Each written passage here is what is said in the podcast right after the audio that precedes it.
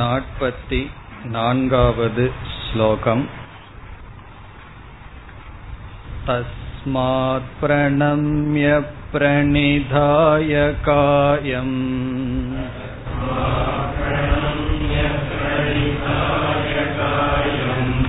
ப்ரசாதயே த்வாமஹமீஷ மீட்யம்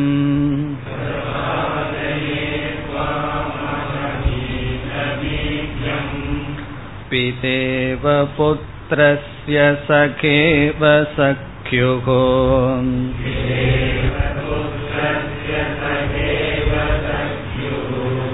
பிரிய பிரியாயார்ஹசி தேவ சோடும்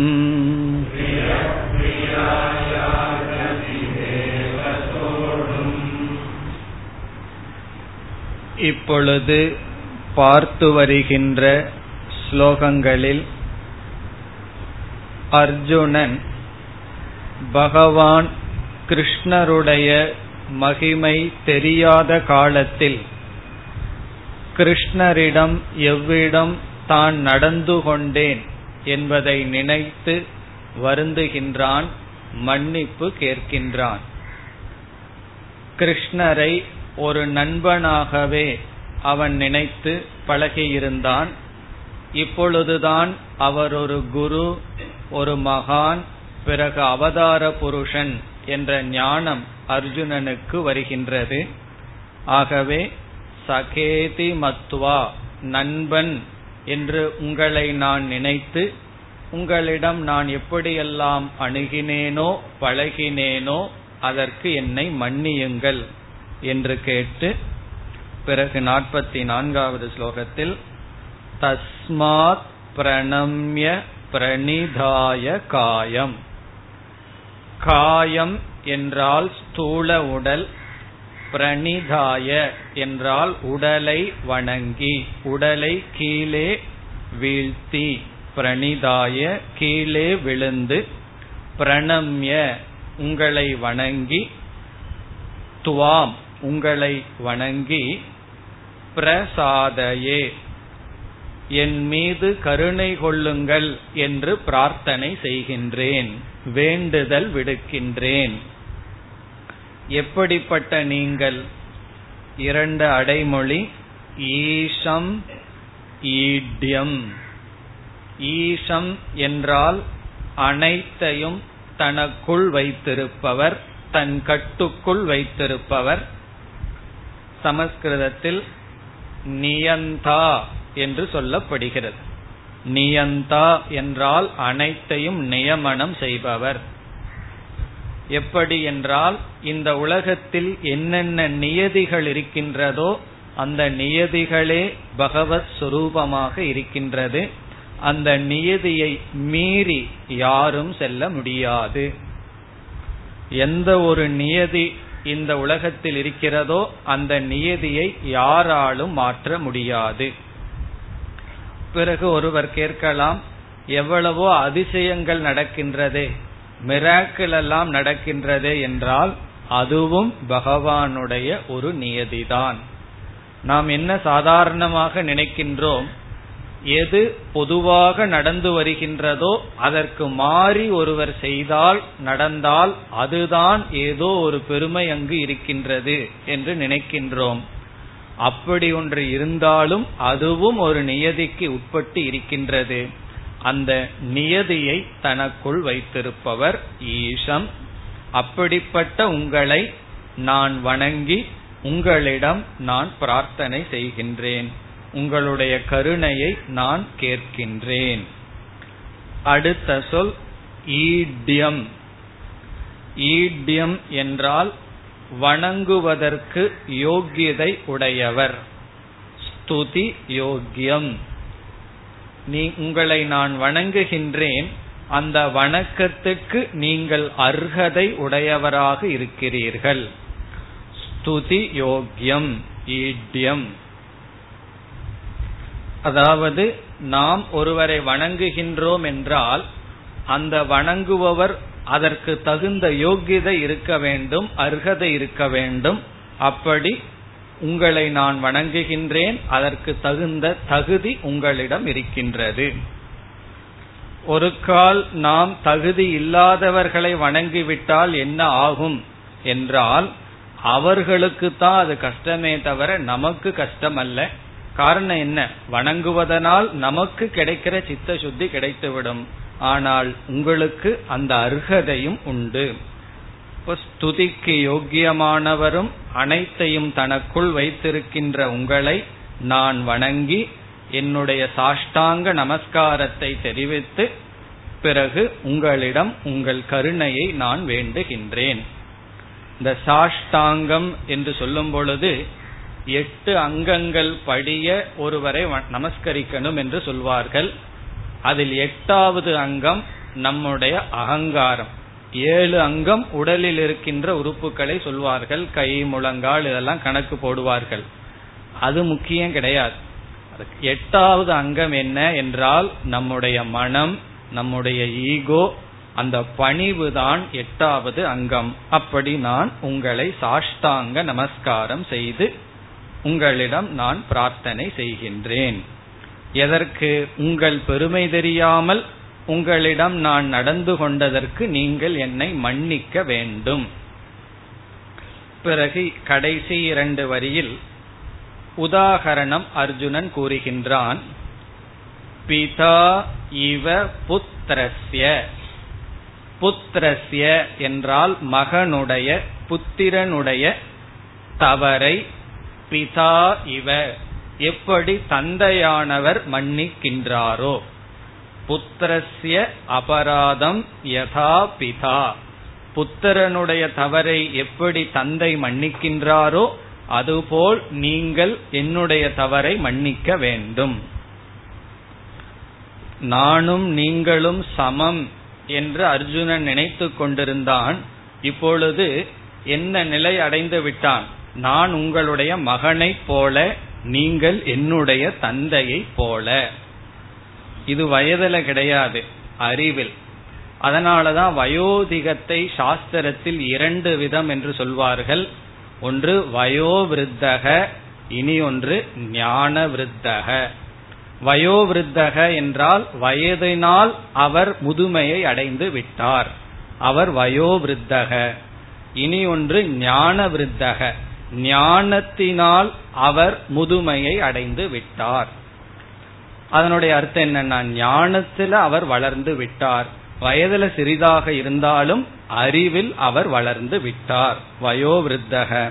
அப்படி இப்பொழுது பகவானுடைய பெருமையை தெரிந்தவுடன் பகவான் ஞான விருத்தன் ஆகிவிட்டார். அர்ஜுனன் தன்னை மகனாக பாவித்து பகவானை தந்தை என்ற ஸ்தானத்தில் வைத்து, எப்படி மகனுடைய குழந்தைகளுடைய தவறை பெற்றோர் மன்னிப்பது போல் என்னுடைய தவறை மன்னியுங்கள்.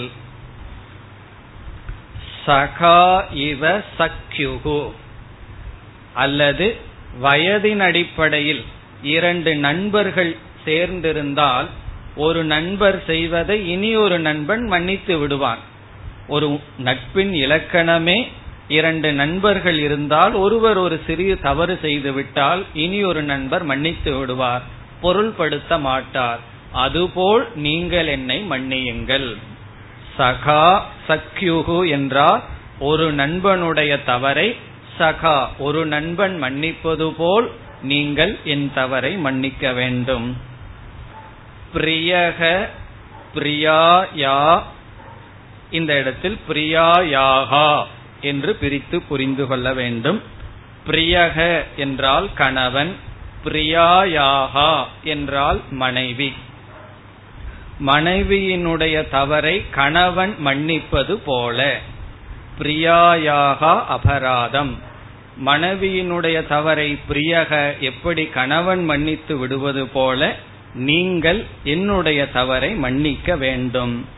தேவ சோடும் அர்ஹசி, தேவ ஏ ஈஸ்வரா, தேவனே, சோடும் என்றால் மன்னிப்பதற்கு, அர்ஹசி நீங்கள் தகுதி உடையவர், நீங்கள் அப்படி செய்ய வேண்டும். அதாவது குழந்தையினுடைய தவறை பெற்றோர் மன்னிப்பது போல் ஒரு நண்பன் தவறை இனியொருவன் மன்னிப்பது போல், மனைவியினுடைய தவறை கணவன் மன்னிப்பது போல் நீங்கள் என்னுடைய தவறை மன்னிக்க வேண்டும். மன்னிப்பினுடைய பெருமையை நாம் பிறகு பார்க்க இருக்கின்றோம். இது மிக மிக ஒரு முக்கியமான ஒரு பண்பு, forgiveness, இனியொருவரை மன்னித்தல் என்பது. அதை நம்ம 13வது அத்தியாயங்களிலிருந்து ஒவ்வொரு வேல்யூ, ஒவ்வொரு பண்புகளை எடுத்து ஆராய்ச்சி செய்யும் பொழுது படிக்கலாம். இங்கு ஒரே ஒரு கருத்து, நாம் ஒருவரை மன்னித்து விடுகின்றோம் என்றால் அதில் முதல் பலனை அடைபவர் மன்னிப்பவர்தான், பிறகுதான் மற்றவர் பலனை அடைகிறார். ஆகவே நீங்கள் என்னுடைய தவறை மன்னிக்க வேண்டும். இப்படியெல்லாம் அர்ஜுனன் பேசுவது அவனுடைய பக்தியினுடைய வெளிப்பாடு. காரணம், பக்தி என்ற பாவனையில் அர்ஜுனன் பேசிக்கொண்டு இருக்கின்றான். இனி அடுத்த ஸ்லோகம். அத்ருஷ்டபூர்வம் க்ருஷிதோஸ்மி த்ருஷ்ட்வா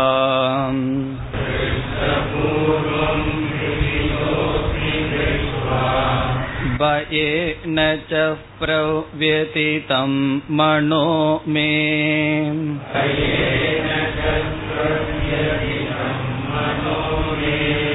ததேவ மே தர்ஷய தேவ ரூபம்.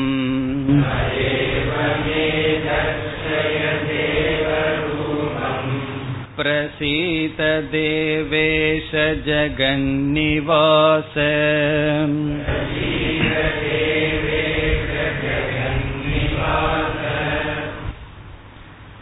அதிருஷ்டபூர்வம், திருஷ்டம் என்றால் பார்க்கப்பட்டது, அதிருஷ்டம் என்றால் பார்க்கப்படாதது. அதிருஷ்டபூர்வம் என்றால் இதற்கு முன் பார்க்கப்படாத, இதுவரை பார்க்காத என்று பொருள்.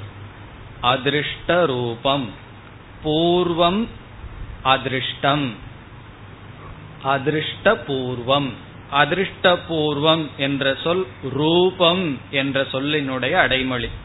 ரூபம் என்றால் விஸ்வரூபம். இதுவரை பார்க்கப்படாத இந்த விஸ்வரூபத்தை, முதல் வரியில் கடைசி சொல் திருஷ்டுவா பார்த்து, இதுவரை பார்க்கப்படாத இந்த விஸ்வரூபத்தை பார்த்து ஹ்ருஷிதஹ அஸ்மி. ஹ்ருஷிதஹ என்றால் நான் மகிழ்ந்தவனாக இருக்கின்றேன். ஹ்ருஷிதஹ என்றால் நான் மகிழ்ந்தவனாக இருக்கின்றேன். இதுவரை பார்க்கப்படாத இந்த விஸ்வரூபத்தை நான் பார்த்து மனம் மகிழ்ச்சியை அடைகின்றது, ஆச்சரியத்தை அடைந்தது. பிறகு பக்தி என்ற பாவனை மனதிற்குள் வந்தது. இனியொன்றும் வந்ததை அர்ஜுனன் கூறுகின்றான். பயேனச்ச ப்ரவ்யதிதம். பயேன பயத்தினால், பயத்தினால் ப்ரவ்யதிதம் மனம் சஞ்சலப்பட்டது. மே மனக, மே என்றால் என்னுடைய மனக, என்னுடைய மனமானது பயத்தினாலும் சஞ்சலப்பட்டது. மகிழ்ச்சியையும் அடைந்தது, பயத்தையும் அடைந்தது, அதே சமயத்தில் பக்தியையும் அடைந்தது. இதெல்லாம் என்னுடைய மனதில் தோன்றியது. ஆகவே நீங்கள் என்ன செய்ய வேண்டும்? எனக்கு பழைய ரூபத்தையே நீங்கள் காட்ட வேண்டும், அதைத்தான் நான் விரும்புகின்றேன் என்று கூறுகின்றான். ததேவமே தர்ஷய தேவ ரூபம். ஹே தேவ ஈஸ்வரா, தது ரூபம் ஏவ, அந்த ரூபத்தையே, பழைய உங்களுடைய கிருஷ்ண அந்த ரூபத்தையே மே தரிசய எனக்கு காட்டுங்கள், அந்த பழைய ரூபத்தையே எனக்கு காட்டுங்கள். பிறகு கடைசி சொல் பிரசீத, எனக்கு அனுகிரகம் செய்யுங்கள். பிரசீத என்றால் எனக்கு அனுகிரகம் செய்யுங்கள். இங்கு பிரார்த்தனை செய்கின்றான். பிறகு கடைசி இரண்டு சொல் ஏற்கனவே வந்த சொற்கள் தான். பகவானை அழைக்கின்றான்.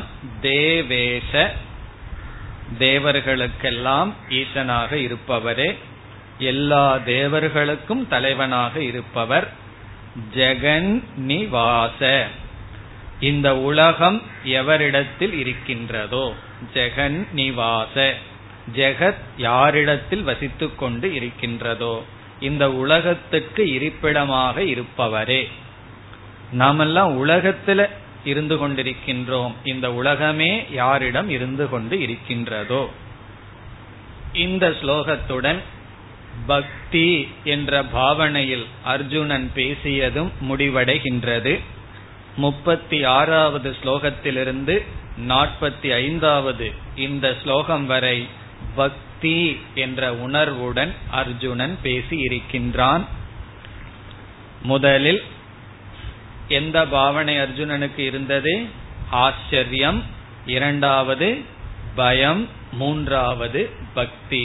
இந்த மூன்று உணர்வுடன் விஸ்வரூபத்தை அர்ஜுனன் பார்த்து வர்ணித்தான். இனி அடுத்த ஸ்லோகத்தில் எனக்கு இந்த விஸ்வரூபம் வேண்டாம், பழைய ரூபத்தையே காட்டுங்கள் என்று பிரார்த்தனை செய்கின்றான். எனக்கு இந்த ரூபம் இனி போதும், பழைய ரூபத்துக்கு வாருங்கள் என்ற பிரார்த்தனை 46வது ஸ்லோகத்தில். கிரீடினம் கதினம் சக்ரஹஸ்தம்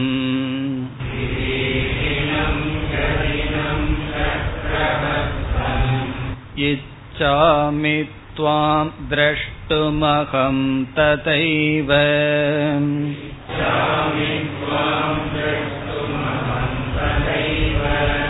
தேனைவ ரூபேன சதுர்புஜேன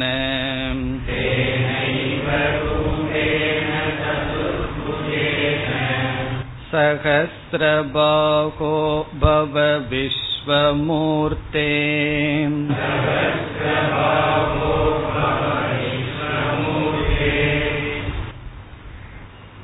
இந்த ஸ்லோகத்தில் அர்ஜுனன் பகவானிடம் எனக்கு விஸ்வரூப தர்சனம் வேண்டாம், விஸ்வரூபத்தை விட்டு விஷ்ணு ரூபத்துக்கு வாருங்கள் என்று கேட்கின்றான். உண்மையில் கிருஷ்ண ரூபத்தை தான் கேட்டிருக்க வேண்டும். இருப்பினும் அர்ஜுனன் எனக்கு விஷ்ணு ரூபத்துக்கு வாருங்கள், பிறகு ஒரு 2 கை எக்ஸ்ட்ரா இருக்கும், அதை பிறகு நீக்கி கொள்ளலாம், இப்பொழுது 1000 கை இருக்கு, அதை பார்த்து என்னால் ஜீரணிக்க முடியவில்லை, 1000 கையிலிருந்து 4 கைக்கு வாருங்கள், 1000 வாய் இருந்து கொண்டிருக்கின்றது, அதை பார்த்து நான் பயம் கொள்கின்றேன், என்னால் ஜீரணிக்க முடியவில்லை. இதனுடைய தத்துவம் என்ன என்றால், விஸ்வரூபத்தை வர்ணிக்கும் பொழுது அந்த விஸ்வரூபத்தை அர்ஜுனன் மட்டும் பார்க்கவில்லை, ரிஷிகளெல்லாம் அந்த விஸ்வரூபத்தை பார்த்து வணங்குவது போல் வர்ணிக்கின்றான்.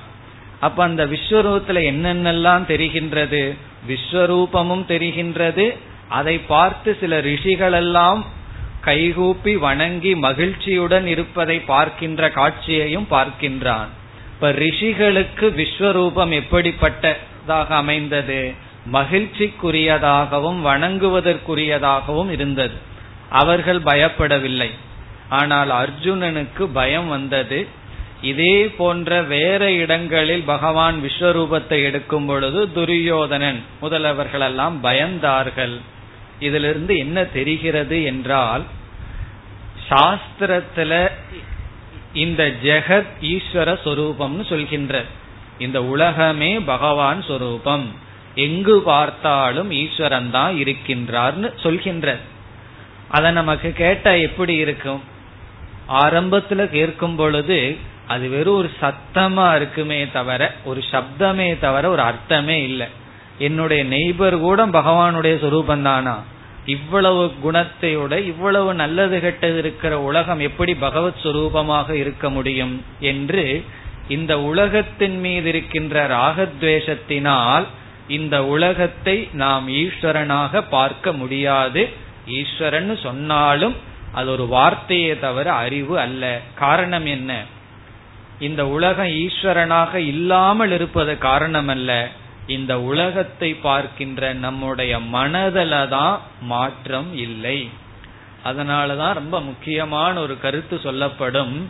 இந்த உலகம் எப்படி உனக்கு தெரிகிறது என்பது இந்த உலகம் எப்படி இருக்கிறது என்பதின் அடிப்படையில் அல்ல, இந்த உலகத்தை நீ எப்படி பார்க்கின்றாய் என்ற அடிப்படையில். How it is, not how you look. இது எப்படி இருக்கின்றது என்று உனக்கு காட்டவில்லை, நீ எப்படி பார்க்கின்றாய் என்பதில் அது காட்டப்படுகின்றது. அதான் இந்த பிரபஞ்சமே ஒரு பெரிய மேஜிக் போல. காரணம் என்ன, நம்முடைய மனது வளர்ச்சி அடைய அடைய, மனது மாற மாற இந்த உலகமும் மாறிக்கொண்டே வரும். ஒவ்வொருவரிடமும் போய் இந்த உலகத்தை பத்தி உங்களுடைய ஜட்ஜ்மெண்ட் என்னன்னு கேட்டு பாருங்கள். இது ஒரு பெரிய ரிசர்ச்சே. ஒவ்வொருத்தருகிட்டையும் ஒவ்வொன்னு கேட்டா ஒவ்வொருவரும் ஒவ்வொன்று சொல்வார்கள். யாரையுமே நம்ப கூடாதுன்னு சொல்லுவார், 80 வயது ஆயிட்டாலும் கூட. காரணம் என்ன, 80 வயது ஆகி அவர் கண்டுபிடிச்சது என்னன்னா யாரையும் நம்ப கூடாது. அப்படி ஒரு என்னிடம் கூறினார், 80 வயது ஆயிடுது, அவர்கிட்ட நல்ல அறிவு இருக்கும், தெரிஞ்சுக்கலான்னு கொஞ்சம் வருஷத்துக்கு முன்னாடி போய் பேச போனா யாரையும் நம்பாத. பிறகு எனக்கு என்ன சந்தேகம் வந்ததுன்னா, 80 வயசு இவ்வளவு நாள் சாப்பிட்டிருக்கிறீர்கள், நம்பினதுனால தானே சாப்பிட்டீர்கள், இல்லைன்னா ஒவ்வொரு முறை இதுல விஷம் இருக்குன்னு நம்பாம இருந்திருந்தா எப்படி வாழ்ந்திருக்க முடியும்? அப்படி ஒவ்வொருவரும் இந்த உலகத்தை குறித்து ஒவ்வொரு கன்க்ளூஷன் இருக்கின்றது. காரணம் என்ன என்றால், அந்த கன்க்ளூஷன், அந்த முடிவுகள் உலகத்தை விளக்கவில்லை, அவர்களை விளக்குகின்றது. ஏன்னா இவர் ரொம்ப பேர்த்த ஏமாத்தி சம்பாதிச்சிருக்கார், அதனால யாரையும் நம்பாதீர்கள். அப்படி இந்த உலகத்தை பத்தி நான் என்ன தீர்மானம் பண்றேனோ அது உலகத்தினுடைய தீர்மானம் அல்ல, அது என்னை பற்றியது. நான் தான் என்னுடைய மனதைத்தான் நான் இந்த உலகத்தில் ஏற்றி வைக்கின்றேன். இது நல்லா நமக்கு எப்படி தெரியுதுன்னா, விஸ்வரூபத்தை அர்ஜுனன் பார்த்து பயம் கொள்கின்றான், பக்தி கொள்கின்றான், பிறகு மகிழ்ச்சி கொள்கின்றான், ஆச்சரியப்படுகின்றான். இருக்கிறது ஒரே ரூபம், விதவிதமாக பார்ப்பதற்கு காரணம் அவனுடைய மனதில் வந்த மாற்றங்கள். இப்ப இந்த உலகத்தை மாற்றணும்னா என்ன செய்வது? எல்லாத்துக்கும் அதுதானே, எப்படியாவது என்னுடைய மாமியார் குணத்தை மாத்திரணும். எப்படின்னா நீங்க பார்க்கிற விதத்தை தான் மாற்ற முடியுமே தவிர, அல்லது யாரு மாமியார் ஒரு உதாரணம், அது வந்து யூனிவர்சல் எக்ஸாம்பிள்ங்கிறதுனால அடிக்கடி வந்துருது. ஒரு எக்ஸாம்பிள் அவ்வளவுதான், மாமனார் தான். ஏன்னா இங்க இருக்கிறவங்க கோச்சுக்க கூடாது, எல்லாம் ஒரு யூனிவர்சல் எக்ஸாம்பிள்னால சொல்றது. யாருடைய குணத்தையும் யாரும் மாற்ற முடியாது. இப்ப அர்ஜுனனுடைய மன பக்குவத்திற்கு தகுந்தாற்போல் விஸ்வரூபம் தெரிகிறது. இப்ப அர்ஜுனனுடைய நிலை என்ன என்றால், இந்த பெரிய தத்துவத்தை, மரணம் அதர்மம் இவைகள் எல்லாமே ஒன்று, இவைகள் எல்லாமே ஈஸ்வர சொரூபம் என்பதை அவன் ஜீரணிக்க முடியவில்லை. ஆகவே என்ன செய்கின்றான், எனக்கு இந்த தத்துவம் இப்பொழுது வேண்டாம். இப்ப விஸ்வரூபத்துக்கு அட்டன் பண்ணி பார்க்கிறோம், ஆனா அது கொஞ்சம் ஓவர் டோஸா இருக்கு. உடனே என்னன்னா டாக்டர் சில சமயம் ஒரு மாத்திரை கொடுப்பார், நெக்ஸ்ட் டே பேஷண்ட் போய் இது என்னால சாப்பிட்டா தூக்கமா வந்துட்டு இருக்குன்னா உடனே என்ன பண்ணுவார், கொஞ்சம் டோஸை குறைச்சுக்குவோம், எம்ஜியை குறைச்சிடலாம் பாரு. அப்படி பகவான் கொஞ்சம் விஸ்வரூபத்தை காட்டி பார்த்தார், காமிச்சிருக்க மாட்டார், அர்ஜுனன் தான் கேட்டான். உடனே சரி கேட்கறானே பாவம் பையன்னு காமிச்சார். பிறகு என்ன சொன்ன, வேண்டாம், அவன் தான் கேட்டான், விஸ்வரூபத்தை காட்டுங்கன்னு காட்டினார். உடனே என்ன சொல்கின்றான், வேண்டாம். அதுபோல சில சமயம் நம்ம இடம் வேதாந்தத்தை கேட்டுருவார்கள், ஏதோ கீத கிளாஸுக்கு போறே என்னன்னு சொல்ல ஆரம்பிச்சு 5 நிமிஷத்துல போதும் போதும் வேண்டான்னு சொல்லி விடுவார்கள். ஆகவே கேட்டுட்டா உடனே செய்யக்கூடாது. இப்ப பகவானுக்கு உணர்கின்றார், ஏதோ கேட்டான், காட்டினேன், பிறகு அவனால் அதை ஜீரணிக்க முடியவில்லை. ஆகவே அர்ஜுனன் என்ன செய்கின்றான், எனக்கு இந்த விஸ்வரூபம் வேண்டாம், நீங்கள் மீண்டும் பழைய உருவத்திற்கு வாருங்கள், அனைத்தையும் என்னால் ஒன்று என்று இந்த கன்சீவ் ஐடியா, கன்சீவ் என்று சொல்வார்கள், மனதிற்குள் இதை நான் கிரகித்து கொள்ள முடியவில்லை என்று அர்ஜுனன் இப்பொழுது கேட்கின்றான். இருப்பினும் பகவான் ஏன் காட்டினார் என்றால், அவனுக்கு தகுதி இருக்கோ இல்லையோ பக்தி இருந்தது. ஆகவே பக்தியினுடைய பெருமையை பகவான் கூற போகின்றார். உனக்கு பக்தி இருந்ததனால் நான் காட்டினேன், அறிவும் பக்குவம் இல்லாததனால் உனக்கு இனி காட்டவில்லை என்று சொல்ல போகின்றார். இங்கு அர்ஜுனனுடைய பிரார்த்தனை, எனக்கு இனி விஸ்வரூப தர்சனம் வேண்டாம், சாதாரண ரூபத்துக்கு நீங்கள் வாருங்கள். பகவானை வர்ணிக்கின்றான். கிரீடினம் கதினம் சக்கரஹஸ்தம், அதாவது விஸ்வரூபத்தை விட்டு இப்படிப்பட்ட ரூபத்தை நான் பார்க்க விரும்புகின்றேன். விஸ்வரூபத்துல என்ன இருக்கு? ஆயிரக்கணக்கான பார்க்கிறதெல்லாம் தலையும் வாயும் ஏதோ பார்த்தான், அதெல்லாம் வேண்டாம். அகம் இச்சாமி, நான் விரும்புகின்றேன். உங்களுடைய எப்படிப்பட்ட ரூபம்? கிரீடினம், கிரீடினம்னா கிரீடத்தை உடைய, கதினம் கதையுடன் கூடிய, சக்கரஹஸ்தம். இந்த இடத்துல விஷ்ணு ரூபத்தை பிரார்த்தனை செய்கின்றான். சாதாரண விஷ்ணு ரூபத்திற்கு வாருங்கள், சக்கரத்தை உடைய இப்படிப்பட்ட ரூபத்தை. இச்சாமி துவாம் திரஷ்டும் அகம், இப்படிப்பட்ட உங்களை துவாம் திரஷ்டும் பார்ப்பதற்கு அகம் இச்சாமி நான் விரும்புகின்றேன். இச்சாமி விரும்புகின்றேன், இப்படிப்பட்ட ரூபத்தை பார்ப்பதற்கு நான் விரும்புகின்றேன். ததைவ என்றால் இதற்கு முன் இருந்தது போல, விஷ்ணு ரூபியாக நீங்கள் எப்படி இருப்பீர்களோ அது போல, அப்படிப்பட்ட அப்படிப்பட்ட கிரீடினம் கதினம் சக்கரஹஸ்தம் அந்த ரூபத்தை நான் பார்க்க விரும்புகின்றேன். ஆகவே தேனைவ ரூபேன சதுர்புஜேன, தேனைவ ரூபேன அந்த ரூபத்தின் கூடிய அந்த ரூபத்துடன், தேனைவ ரூபேன என்றால் அந்த ரூபத்துடன் நீங்கள் இப்பொழுது இருங்கள் என்று சொல்ல போகின்றான். சதுர்புஜேன நான்கு கைகளுடன், நான்கு கைகளுடன் அந்த ரூபத்திலேயே இருங்கள். கடைசி வரியில பவ என்ற ஒரு சொல் இருக்கின்றது, என்றால் நீங்கள் அப்படி இருங்கள், அப்படி எனக்கு காட்சி அளியுங்கள். உண்மையில் பகவான் மீண்டும் கிருஷ்ண ரூபமாகத்தான் மாற இருக்கின்றார். இருப்பினும் அர்ஜுனன் கிருஷ்ண ரூபத்தை விட்டு விஷ்ணு ரூபத்திற்கு வருகின்றான்.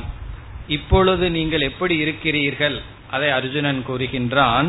சகஸ்ரபாகோ, இது பகவானை அழைக்கின்ற சொல். ஆயிரக்கணக்கான கைகளை உடையவரே, சகஸ்ரபாகோ விஸ்வமூர்த்தே. விஸ்வமூர்த்தி என்றால் விஸ்வத்தையும் விஸ்வத்தையே உலகமாக உருவமாக கொண்டவரே, விஸ்வரூபமாக இருப்பவரே, ஆயிரக்கணக்கான கைகளை உடைய பகவானே, நீங்கள் நான்கு கைகளுடன் இருக்கின்ற அந்த பழைய விஷ்ணு ரூபத்துக்கு வாருங்கள்.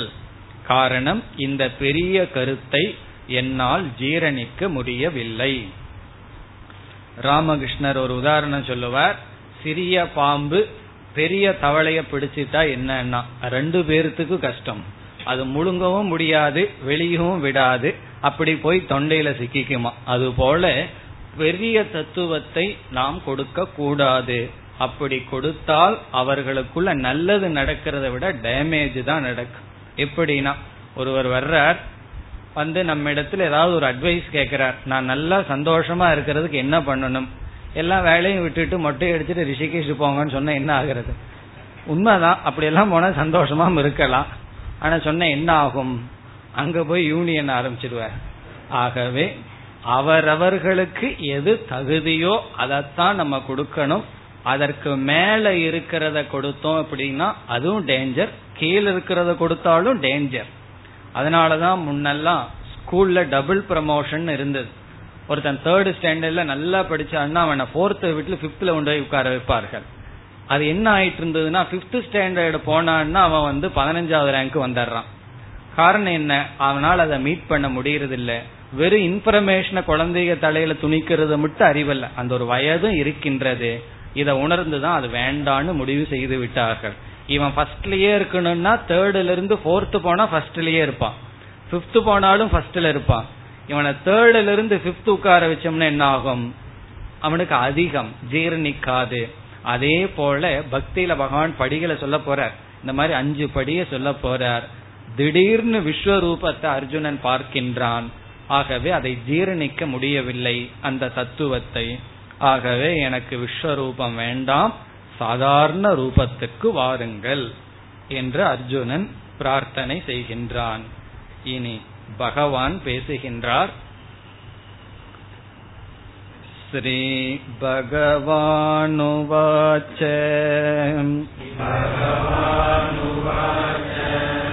மயா பிரசன்னேன தவார்ஜுனேதம்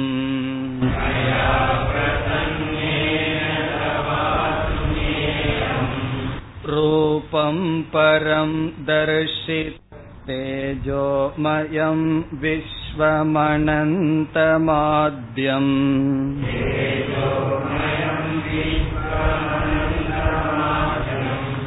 யன்மே த்வதன்யேன நத்ருஷ்ட பூர்வம்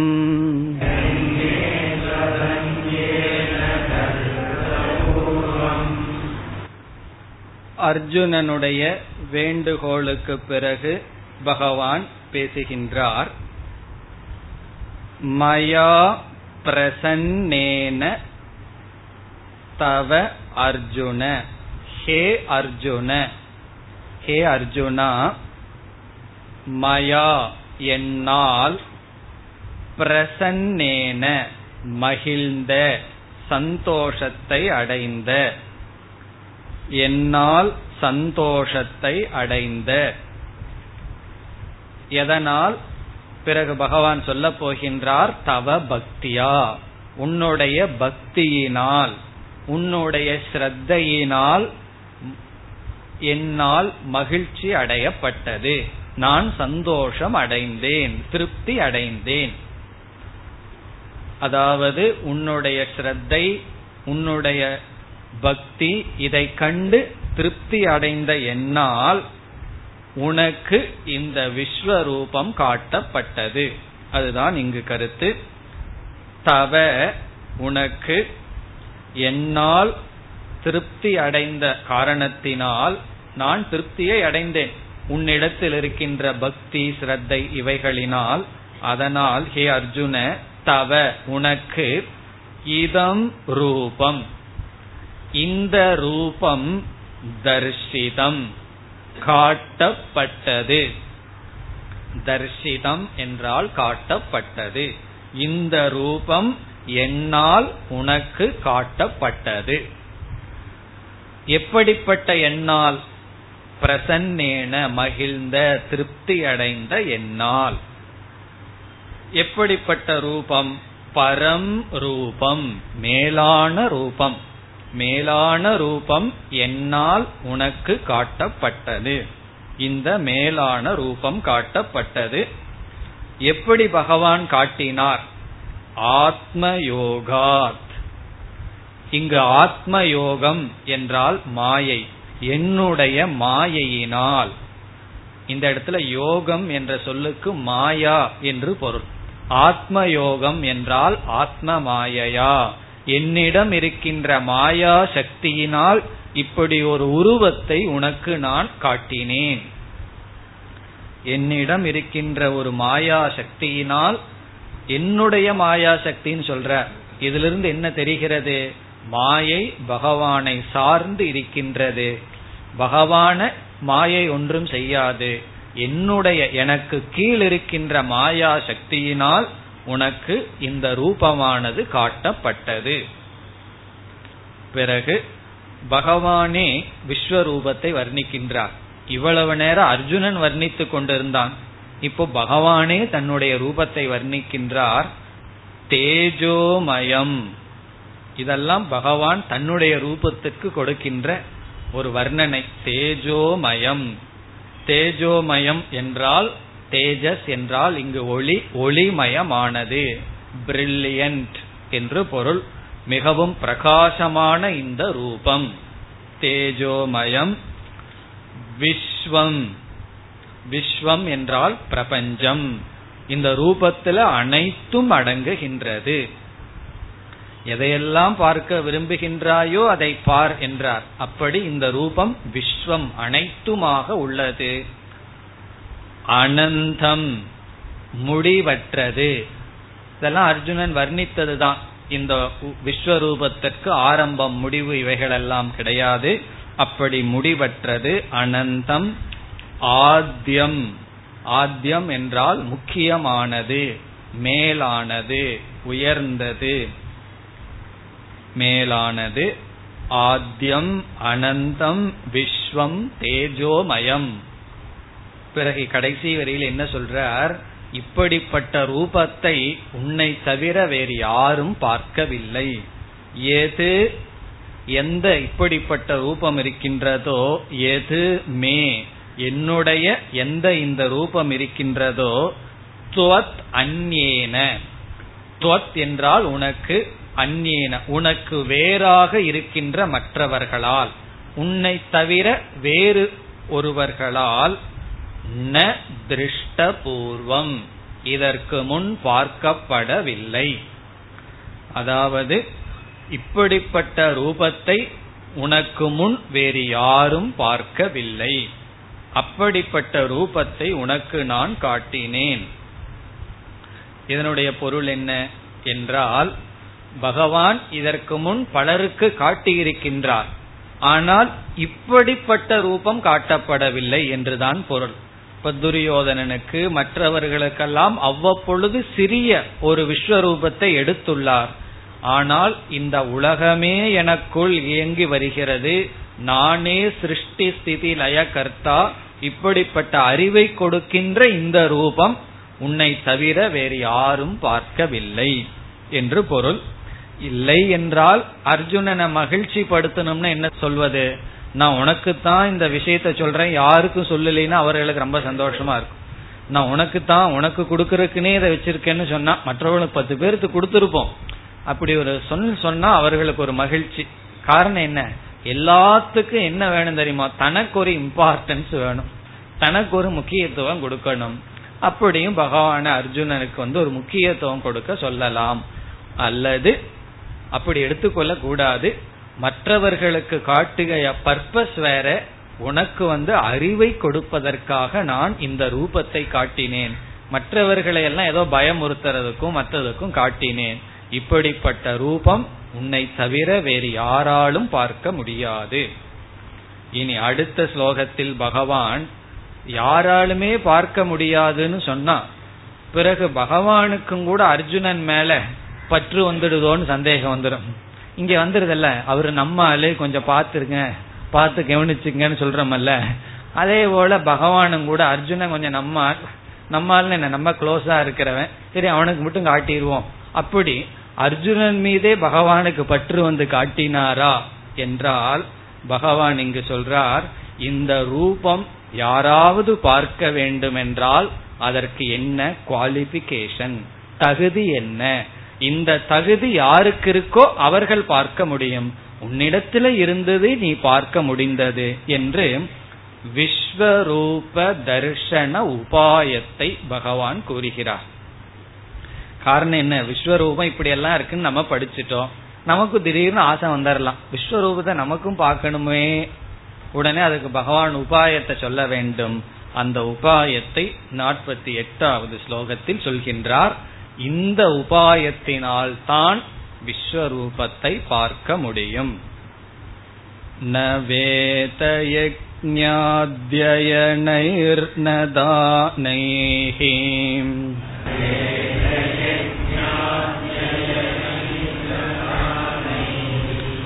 ந ச கிரியாபிர் ந தபோபிருக்ரைஹி.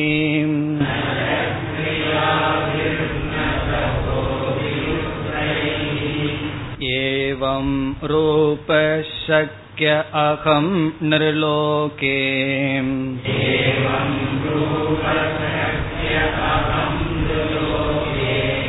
திரஷ்ட தும் த்வதன் ஏன குரு பிரவீர.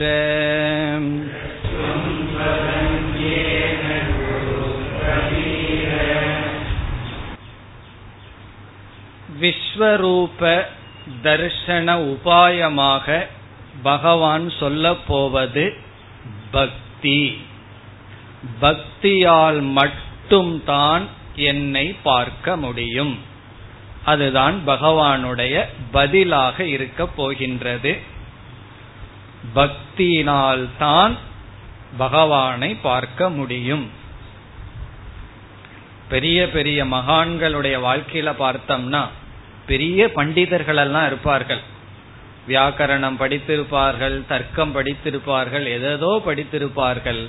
கடைசியில ஈஸ்வர தரிசனம் வேணும்னா எல்லா ஞானத்தையும் மூட்டை கட்டி வச்சுட்டு, இந்த அறிவெல்லாம் எதற்குனா பகவான் ஒருத்தர் இருக்கார், அவரை சரணடையணும் என்ற அந்த பக்தியினால் தான் அவர்கள் ஈஸ்வர பிரசாதத்தை அடைந்து ஈஸ்வரனுடைய ஞானத்தை அடைந்தார்கள். ஆகவே பக்தியை பகவான் சொல்ல போகின்றார். பக்தியினால் தான் இந்த விஸ்வரூபத்தை பார்க்க முடியும் அல்லது என்னை அடைய முடியும்.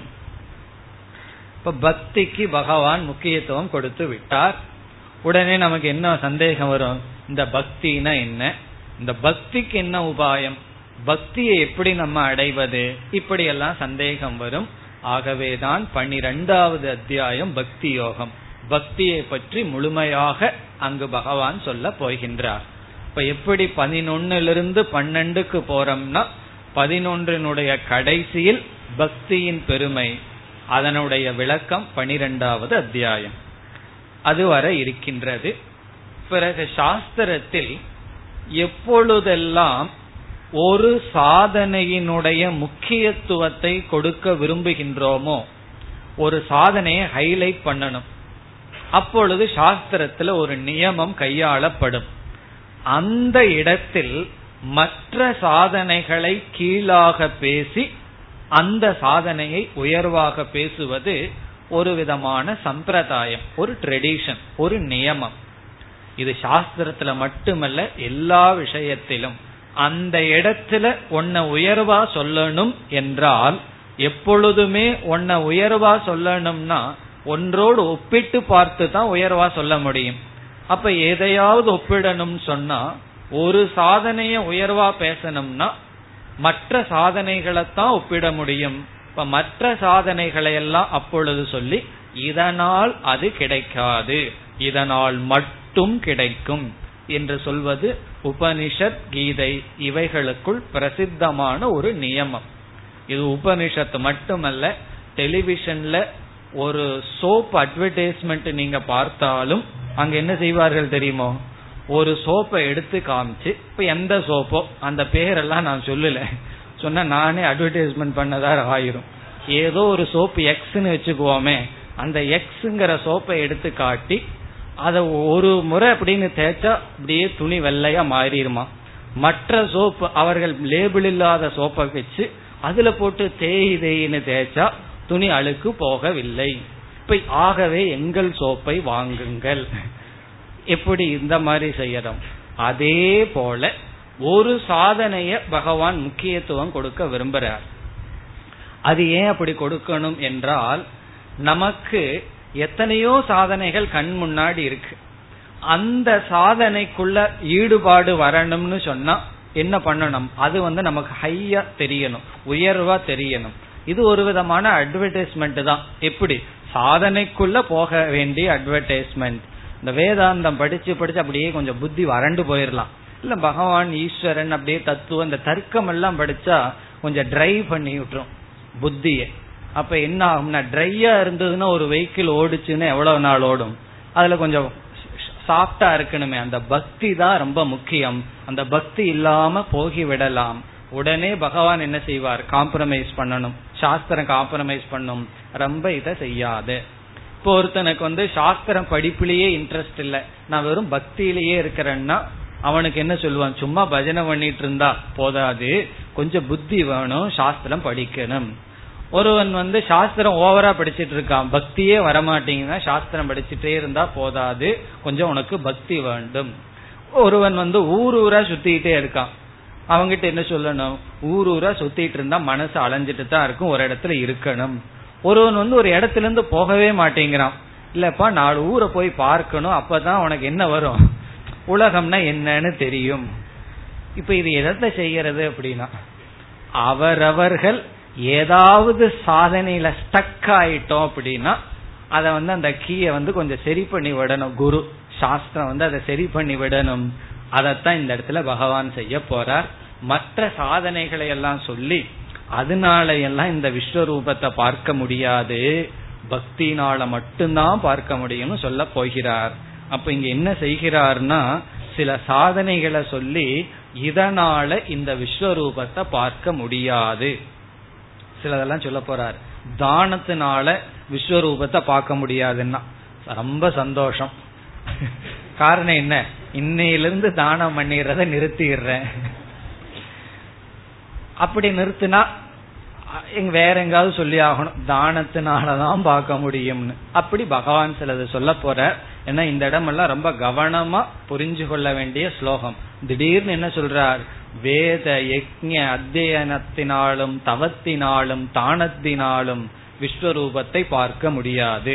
அதத்தான் சொல்றார், வேத யக்ஞ அத்தியனைகி, வேதத்தினுடைய யஜ்ஞத்தினுடைய அத்தியனத்தினாலும் தானைகி தானங்களினாலும், நீ எவ்வளவு தானம் செய்தாலும், கிரியாபிகி விதவிதமான யாகங்கள் செய்தாலும், தபோபிகி உக்ரைகி உக்ரமான தவம் செய்தாலும் இந்த விஸ்வரூபத்தை பார்க்க முடியாது.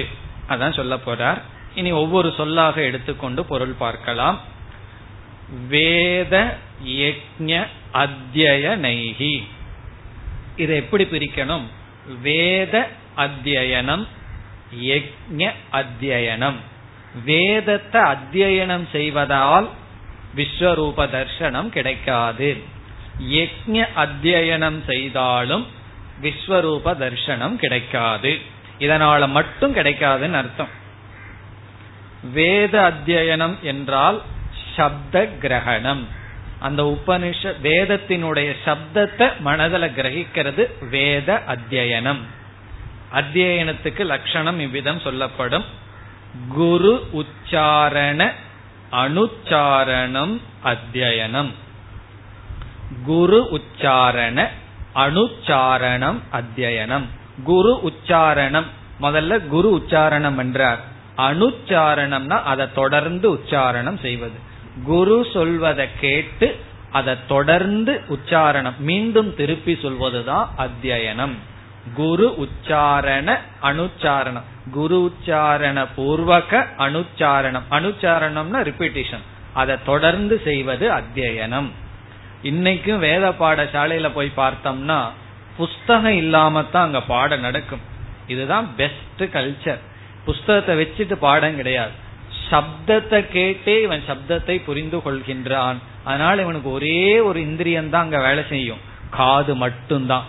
காதுல கண்ணை மூடிட்டு கேட்பான், அது எப்படி குரு சொல்றாரோ அதை திருப்பி சொல்றது தான் அத்யயனம். இந்த அத்யயனம்ங்கிறது ஒண்ணு இருந்ததுனாலதான் நமக்கு சரித்திரத்துக்கு அப்பாற்பட்ட காலத்திலிருந்து இன்னைக்கு வேதம் நம்ம கிட்ட இருந்து கொண்டு வருகின்றது. உன்னை காப்பாற்ற முடியணும்னு சொன்னா கம்ப்யூட்டர்லயோ டிஸ்கிலயோ எல்லாம் போட்டு காப்பாற்ற முடியாது, நம்ம டிஸ்கில உள்ள போட்டு வச்சாதான் அது காப்பாற்றப்படும்.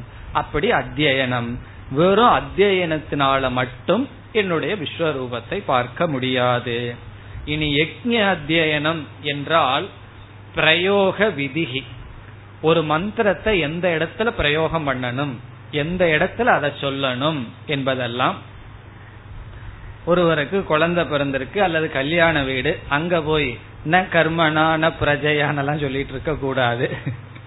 இப்ப எந்த மந்திரத்தை எங்க சொல்லணும், அதே போய் சன்னியாச இதுல போய் வேற மந்திரத்தை விவாக மந்திரத்தை சொல்லிட்டு இருக்க கூடாது. ஏன்னா சிஷ்யன் எல்லா மந்திரத்தையும் சேர்ந்தாப்புல படிப்பான், எந்த நேரத்துல எந்த மந்திரத்தை சொல்லணும் அது ரொம்ப முக்கியம். டெலகிராம் கொடுக்கற மாதிரி எந்த யாருக்கு எந்த இதுல எந்த டெலகிராம் கொடுக்கணும், நம்பரை பார்த்து கொடுத்துடணும். அதான் மாத்தி கொடுத்து விடக்கூடாது. மாத்தி கொடுத்த என்ன நிலைமை ஆகும் அது உங்களுக்கு தெரியும். அதே போல மந்திரத்தை பிரயோகம் பண்ற விதத்தை படிக்கிறதெல்லாம் யக்ஞ அத்தியனம், அது அர்த்த கிரகணம். இது வந்து கர்மகாண்டத்துல, ஞானகாண்டத்தை பகவான் பேசவில்லை, உபனிஷத்தை பற்றி பேசவில்லை. விதவிதமான கர்ம எப்படி செய்யணும், வேதத்தை அத்தியனம் செய்தால் இந்த அறிவினால் மட்டும் என்னை இந்த விஸ்வரூபத்தை பார்க்க முடியாது, அதனாலதான் நான் வேத அத்தியாயனத்தை நிறுத்திட்டேன் அப்படின்னு சொல்வதற்காக அல்ல. வெறும் வேத அத்தியாயனம் மட்டும் இதற்கு உதவி செய்யாது. பிறகு அடுத்த சொல் தானைஹி, விதவிதமான தானங்களினால் இந்த விஸ்வரூபத்தை பார்க்க முடியாது. தானைஹி, தானங்களினால் விஸ்வரூப தர்சனம் கிடைக்காது. இப்ப வேத அத்யயனைகி ந தானைகி ந ச கிரியாபிகி. கிரியா என்றால் இங்கு ஸ்ரௌத ஸ்மார்த்த கர்மங்கள், வேதத்துல சொன்ன ஸ்மிருதிகளில் சொன்ன விதவிதமான கர்மங்கள், அது கிரியா. கிரியாபிகி ந, கிரியைகளாலும் என்னுடைய இந்த விஸ்வரூபத்தை பார்க்க முடியாது. சரி, பயங்கரமான தவம் செய்கின்றேன் என்றால் உக்ரைஹி தபோபிகி, உக்ரமான தவம் செய்தாலும், உக்ரம்னா மிக கொடூரமான தவம், அப்படிப்பட்ட தவம் செய்தாலும் தபோபிகி உக்ரைஹி ந சக்யஹ ஏவம் ரூபஹ திரஷ்டும், இப்படிப்பட்ட ரூபத்தை பார்க்க முடியாது. இப்ப இதை நம்ம எப்படி புரிஞ்சுக்கிறோம்? அதனால தவம் பண்ண மாட்டேன், அதனால தானம் பண்ண மாட்டேன்னு பொருள் அல்ல. பிறகு எதனால் பார்க்க முடியும்? இப்படி எல்லாம் சொன்னா உடனே அர்ஜுனனுக்கு என்ன வரும்? உண்மையிலேயே அட்வர்டைஸ்மெண்ட்ல என்ன பண்ணணும் தெரியுமோ, எடுத்த உடனே அவங்க சோப்பை காமிக்க கூடாது, மற்ற சோப்பை எல்லாம் காட்டி இதனால எல்லாம் இப்படி இல்லைன்னு காட்டி பிறகு உடனே வரணும் ஹீரோ போல அவர்கள் சோப்பு. அதே போல இந்த சாதனைகளினாலெல்லாம் விஸ்வரூபத்தை பார்க்க முடியாதுன்னு சொன்னோடனே அர்ஜுனனுக்குள்ள என்ன வரும்? அப்ப என்னதான் சாதனைன்னு ஒரு ஏக்கம் வரும், ஒரு கேப் வரும். அந்த கேப்புக்குள்ள பக்தி போய் விழுகணும். காரணம் என்ன? காத்துட்டு இருப்பான், எந்த சாதனை இனி நான் செய்யணும், எனக்கு என்ன வேண்டும், பகவான் சொல்ல போறார் பக்தி என்று. இப்ப இப்படிப்பட்ட சாதனைகளினால் விஸ்வரூபத்தை பார்க்க முடியாது சொல்கின்றார். ஏவம் ரூபக சக்யக, ஏவம் ரூபக இப்படிப்பட்ட ரூபம், ந சக்யக, ந சக்யக என்றால் பார்க்க முடியாது. அகம் நான், நான் இப்படிப்பட்ட ரூபத்துடன் என்னை யாரும் பார்க்க முடியாது, நான் பார்க்கப்பட முடியாதவனாக இருக்கிறேன் அப்படின்னு சொல்றார். நான் இப்படிப்பட்ட சாதனைகளினால் பார்க்கப்படாதவனாக இருக்கின்றேன். எந்த இடத்துல? நிருலோகே மனித லோகத்தில், மனித லோகத்தில் இருக்கின்ற யாரும் இந்த சாதனைகளினால் என்னை பார்க்க முடியாது. திரஷ்டும் என்றால் பார்ப்பதற்கு, துவத் அன்யேன உன்னை தவிர மற்றொருவர்களால். இப்ப நீ பார்த்துட்ட இப்படிப்பட்ட விஸ்வரூபத்தை உன்னை தவிர வேறு யாருனாலும் இந்த சாதனைகளினால் பார்க்க முடியாது. தொதன்யேன உனக்கு வேறாக மற்றவர்களால். குரு பிரவீர, குரு பிரவீர என்றால் ஹே அர்ஜுன, ஹே அர்ஜுனா உன்னை தவிர வேறு யாராலும் இந்த ரூபத்தை பார்க்க முடியாது. பிறகு எதனால் பார்க்க முடியும் பகவான் சொல்ல போகின்றார். இங்கு எதிர்மறையாக சொன்னார், இவைகளினால் பார்க்க முடியாது. இனி அடுத்த ஸ்லோகத்தில் பகவான் அர்ஜுனனை அமைதிப்படுத்துகின்றார். காரணம் என்ன? அர்ஜுனனுடைய மனசு ரொம்ப டிஸ்டர்ப் ஆயிருக்கு, சஞ்சலத்துடன் இருக்கின்றது, அதை அமைதிப்படுத்துகின்றார். மாதே வ்யதா மாச்ச விமூடபாவஹ, மாதே வ்யதா மாச்ச விமூடபாவஹ திருஷ்ட்வா ரூபம் கோரமேத்ருங் மமேதம்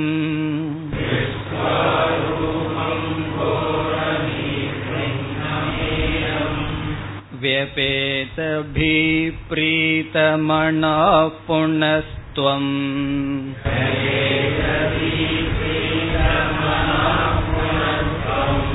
ததேவ மே ரூபமிதம் ப்ரபஸ்ய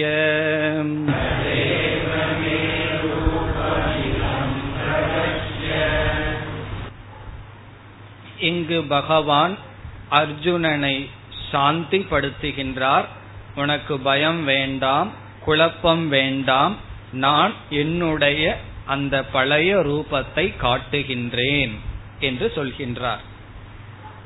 மாதே வியதா, தே உனக்கு, மா வியதா, வியதா என்றால் பயம், உனக்கு பயம் வேண்டாம், மனச்சஞ்சலம், மனபயம் வேண்டாம்.